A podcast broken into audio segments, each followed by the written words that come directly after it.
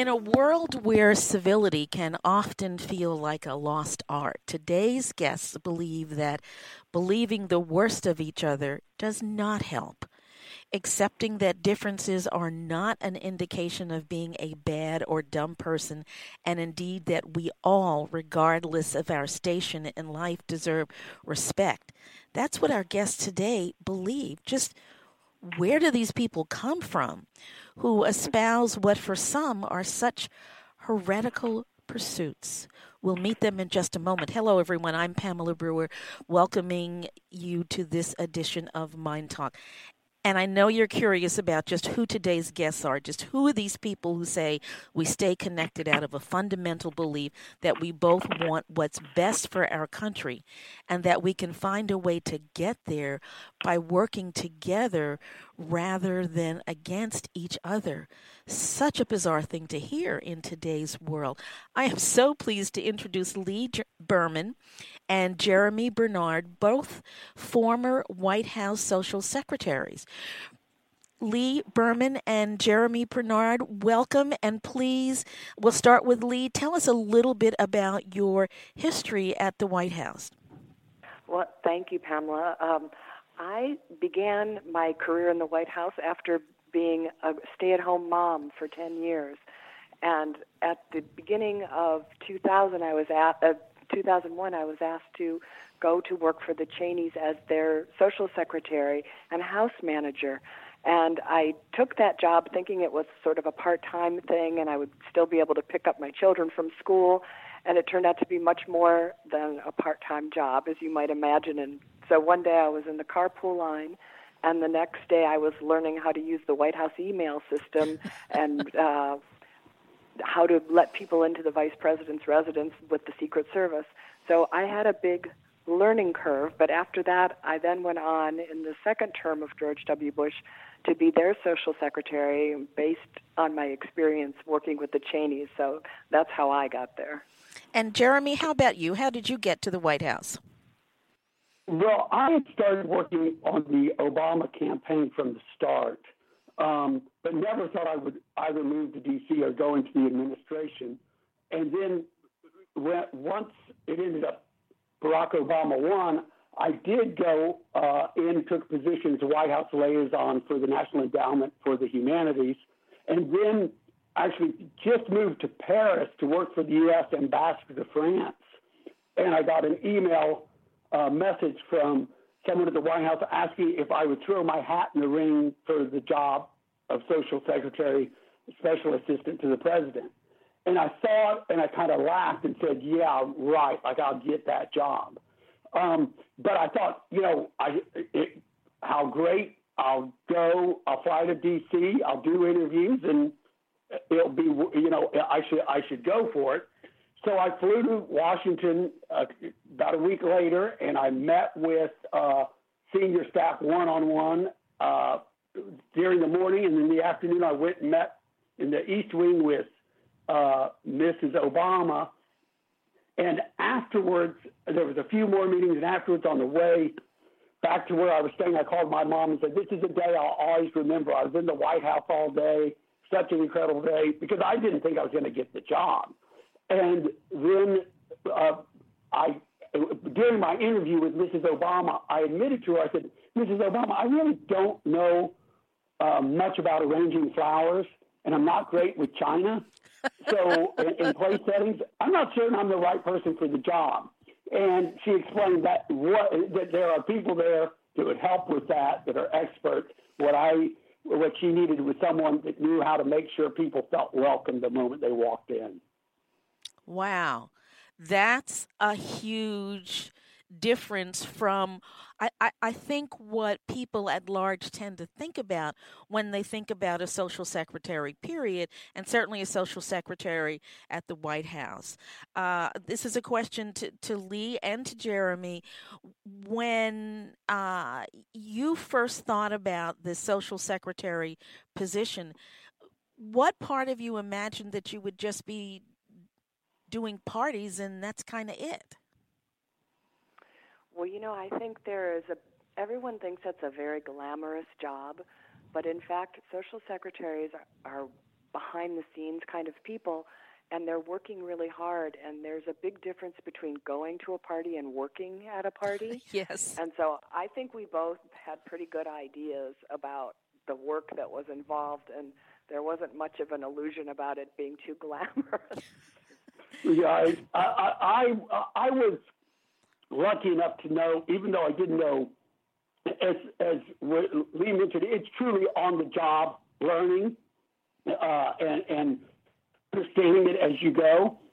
But I, a, a friend of mine, Juliana Smoot, was social secretary for one year, and then she went to work on the reelection campaign.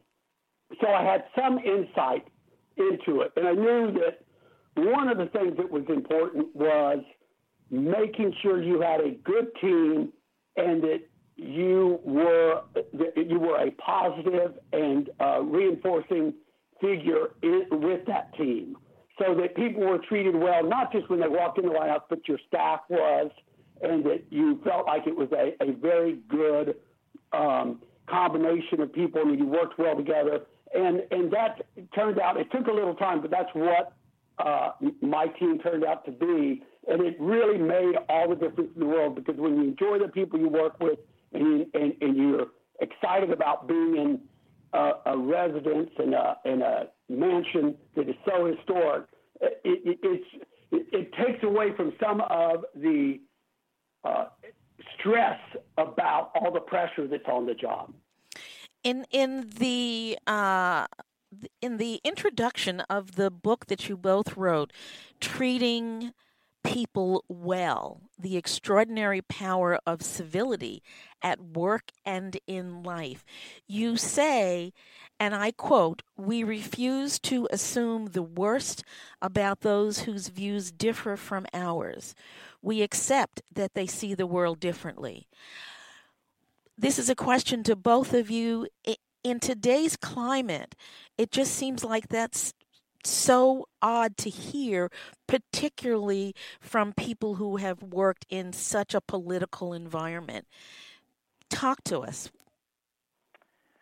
Well, I believe, and I know Jeremy does too, that from the experience we had at the White House of meeting so many different kinds of people from all over the world, all over the United States, um, that you could never have preconceptions about what they were going to be like. You know, there would be maybe some very famous actor coming to the White House, and you'd think, I've always liked this man, I can't wait to meet him.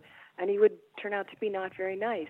Or conversely, there would be someone you never really liked or thought very much of, and then he would come to the White House or she would come to the White House, and you'd realize what a lovely, wonderful person they actually were. And when you're being faced with that every day, you really don't have the luxury of holding on to these old stereotypes about this how you might feel about someone because of their background and it turns out to be such a waste of time.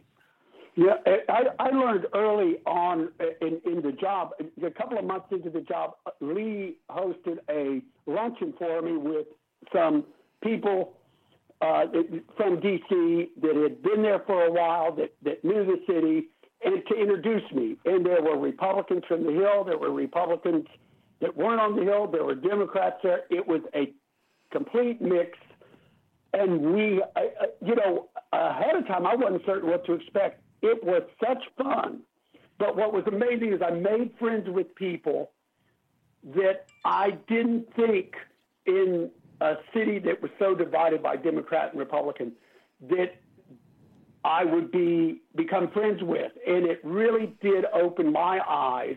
And and the former social secretaries, uh, I relied uh, on their advice. And Capricia Marshall was the chief of protocol at the time, and she had been a White House social secretary under Clinton, and she was very helpful. But the ones I really relied the most on were people from the Bush administration and the Reagan administration it just turned out that they were the most accessible to me. They, they were in D.C. It was easy to call up and say, Lea, or sometimes I'd call Gahl Burt, who worked with Reagan. I said, can we meet for a drink? I, you know, I don't know if you ever went through this, but here's what I'm going through. And it really taught me how important uh, it is to keep an open mind and how much you close yourself off and how how you just rip yourself off by putting people in different columns.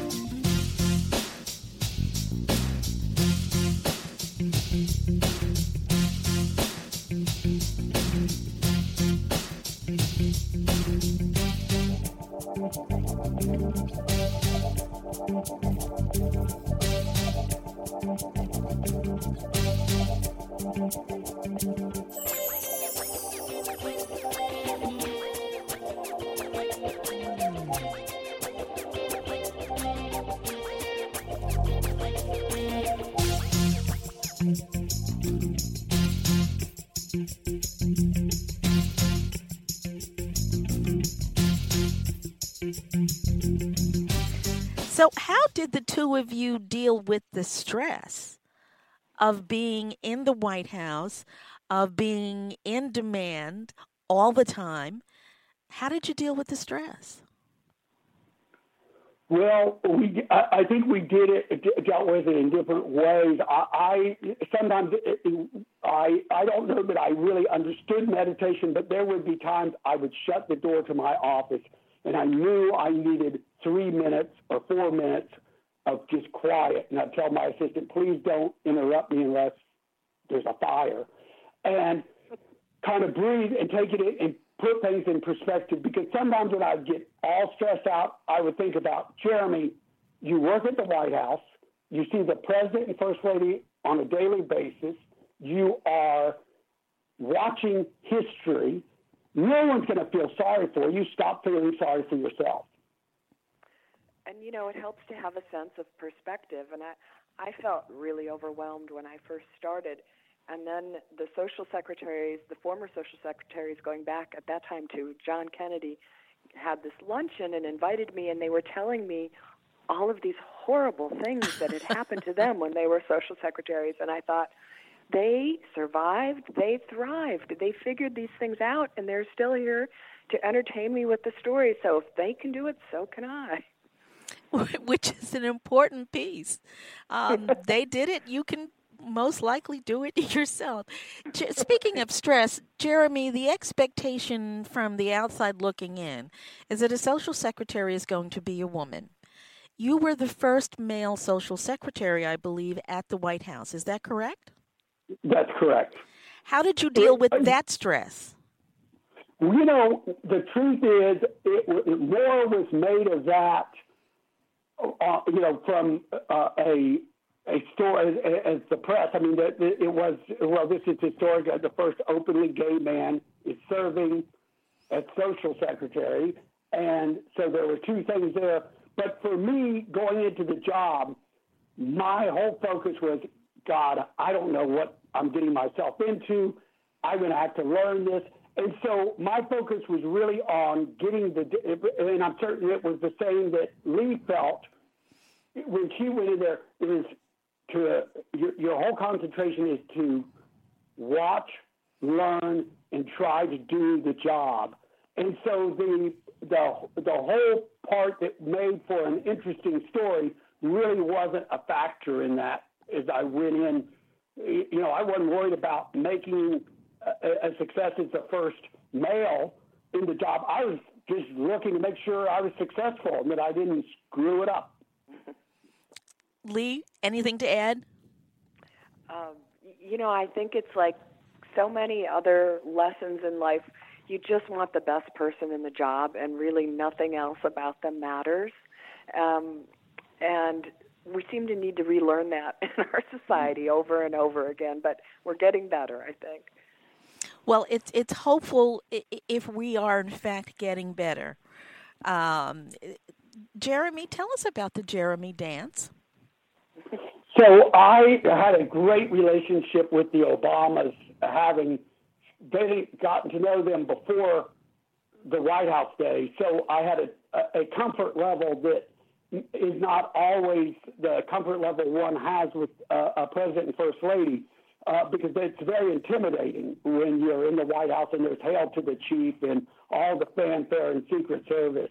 But I would joke with them a lot, and I had a great uh, joking relationship and banter back and forth with the president. And after photo lines, which are very tiresome and not a favorite of presidents and first ladies, but uh, one of just the necessary have tos, I would do the Jeremy dance. I would always have a time scheduled that, okay, this photo line is going to take two and a half hours, and it would be done in an hour and 50 minutes. And the president said, well, you you padded the time, um, kind of like airlines do to make on time arrival. But I would, at the end, do a dance, and I was a horrible dancer. and I'd do the Jeremy dance, and sometimes the president would do it with me, but it was just the president, first lady, myself, and a few others in the room after the guests left. And then the president saw me after the second inauguration where he had seen me dancing and something. He goes, Jerry, I, I don't want to be rude or insulting, but I just got to say, for a gay man, you're a really bad dancer. And I said, Mr. President, if if I was a straight white man, I'd still be considered a bad dancer. I, I, I, I, would be a horrible dancer. So on my going away party would say, uh, through for me at the White House on the state floor, uh, much to my surprise, at the end of President's speech, he goes, and we are going to do, Jeremy and I are going to do the Jeremy dance and we started doing this Jeremy dance, and Pete Souza took uh, photos of it, and it became one of the top photos of 2015 that they put out. Lea and, and Jeremy, some folks uh, will have lots of reactions to one of the chapter titles in your book, which is Honesty is the best policy except when it isn't. Uh, there there are some folks who can say some pretty raw things in their pursuit of being allegedly honest, and then there are other folks who will say nothing for fear that the honesty will hurt. Uh, walk us through the approach to honesty. I think that honesty exists on a spectrum, and you have to be sensitive to that spectrum. And there are some things that people just don't need to be told because it doesn't do anything except hurt them. It has no positive value. And then there are other things that people really do have to hear, uh, and even though they're hard truths, perhaps, they're the kinds of things that, if told properly and carefully and with compassion, they can be told and still not create um, a, a disconnect between two people. And so um, I think it's a matter of being self aware enough to know when something needs to be shared and when a truth needs to be sheltered. Uh, I, I, recently uh, experienced this. A, my former boss and his wife hosted a from uh, before my White House days uh, hosted a a cocktail reception uh, in, in a in honor of the book. Uh, but it was not a book signing. It was uh, just a party, and it was people they knew, some that I, uh, you know, the majority I had met or knew as well. But it was not a uh, a book signing in the sense of what book signings often are. And someone who heard about it then started calling friends and said, "Oh, were you invited to the Nathansons book party for Jeremy?" And it was truly done to tell them that or make them feel as if they're excluded from something. And so it, it served no purpose. And I think we got to be careful when we see people that say, "Oh, well, I'm just trying to be honest," or "I'm just trying to." T-. That's usually the first sign of uh, they're they're saying something that isn't uh, being said for the honesty, but more for the uh, stirring the pot uh, reason. in this time of tabloids and um, and the way people are always looking for gossip and fascinated by people's private lives, I think it's a real testament to the integrity and discretion of those White House employees because you they never talk about the president's past or present and you have to admire that because they probably could make a lot of money if they went out and talked about the various things that I'm sure reporters would love to hear. Jeremy, anything to add? Well, I think that you know people said to both Lea and I when they heard we were um, doing a book, they said, "Well, you've got to have something in there, Salacious. There's got to be something." and we're like, "No, that's not what the book's about."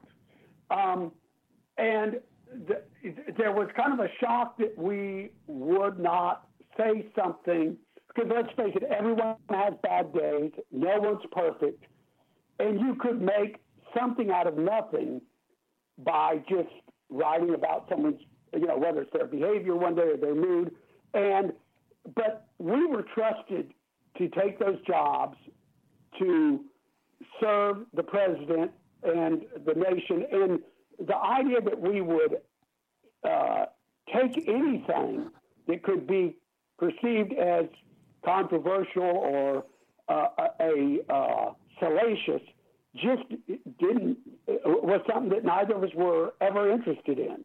And so I think it, it's it's just a matter of it's loyalty, and it's uh, it, it's not that you're lying about someone. We're not we're not saying that we work for extraordinary people. They were people. They were human beings, and they had good days and bad days, but they were still extraordinary people. But we're not going to sit there and talk about well, let's find a few cracks and make the most of it. Uh, I don't think that's being loyal. I don't think it's being loyal to them. I actually don't think it's being loyal to yourself because it tells so it's such a telling thing about someone. Uh, uh, very true, and and in fact, I mean the the book that the two of you have written is to help people and sharing what might be somebody's secrets or quirks or whatever. That doesn't help anybody. Nothing, right? Why do you recommend that folks give themselves room to fail? Well, you know, I, uh, Jeremy, go ahead, please. Oh, I'm sorry. I, I think that we have been conditioned to believe that failing is uh, a mistake, is a, is a fault. And the reality is, we learned most from our what so-called failures. You you can't always hit a home run. You can't always knock it out of the ballpark. But the times that you didn't succeed, the times where something went wrong, you usually learn more from that than you do from the times you succeeded. So when someone says, "Oh, I lost a case in court," or "I never ran an election I didn't lose, that I didn't win," I, I actually find those as negatives. Well, either you didn't run in the right or, or, or very tough races, or you never uh, put yourself out there that much because most people, uh, and most people, politicians, they learn the most from the times they failed. Speaking of politicians, have the two of you decided to give a copy of your book to everyone in uh, the political life? every single person? well, we've had a request to send through the Center for uh, the Study of the Presidency. They would like to give a copy to every member of Congress. And then, you know, we're working on other avenues to get them to other people. We, it's, it's always a tricky situation to send when it's someone you know and you say, "Here's a book I read. I want you to have." They don't. Uh, uh, some people have said to me, "You know, I want to give this as a gift." Though I, I wonder if it's if it's uh, insulting because it's saying they need this. And uh, you know, I've always said that the, the way you can say is, "I'm sure you don't need." We hope you find the stories interesting, but. Uh, we certainly there's a part of us that would like to fly over Washington D.C. and just drop the books like it was food for a famine country um, down onto the city so people uh, would read and and recognize how far off so so many norms have, have fallen. I could not agree with you more.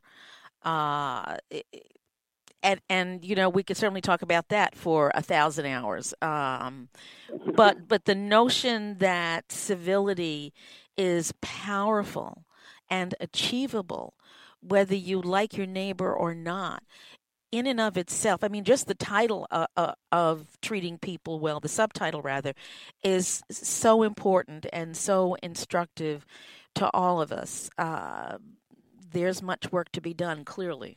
Agreed. Handling um, conflict diplomatically. Let's just go to that for, for a moment. Um, it's again it's it's hard to do and if you really believe let's say that i don't know the color of your shoe is red and somebody else really believes that it's black and you you just really believe it and so you're really clear that the other person is colorblind or an idiot or both uh, again just kind of help us sort of unravel that a bit. I think this comes up more and more in our daily lives you know you're sitting at a dinner with some people and you don't necessarily know them very well, and they might say something that you consider to be politically very inflammatory. And maybe you ignore the first comment, but then after the second or third, you start to be irritated. And I think the best way to handle something like that is to be pleasant but direct and say, you know, I don't think you're going to change my mind about this, so why don't we talk about something else? And if they persist in, in talking about it and forcing it, then you know I think that qualifies as being offensive, and you have every right to say, uh, "I'm going to, I'm going to direct my conversation elsewhere," or "I would really appreciate it if you would change the subject." So everything you're saying is civil, but you're also making very clear that they are out of bounds. So, again, we're talking about the importance of boundaries. Lea Berman and Jeremy Bernard co authors of Treating People Well The Extraordinary Power of Civility at Work and in Life.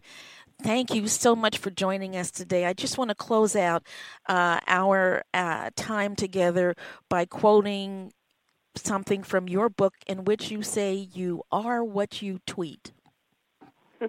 Thank you both. Thank you both very much. Thank you. We enjoyed Our pleasure. And folks, thank you for joining us today on this edition of Mind Talk. Mind Talk is brought to you daily as an educational public service. It is not intended to replace any work that you might choose to do with a medical, mental health, or other professional. Mind Talk is produced by Jim Brown and 26 by 2 Communications. I'd love to hear from you about this or any Mind Talk program you've heard. The email address is pamela at myndtalk.org. That's M Y N D talk.org. You can always go to the Mind Talk website. You can download the Mind Talk app from iTunes or Google Play. And remember always, if it's unacceptable, then that is what it is unacceptable. You take care.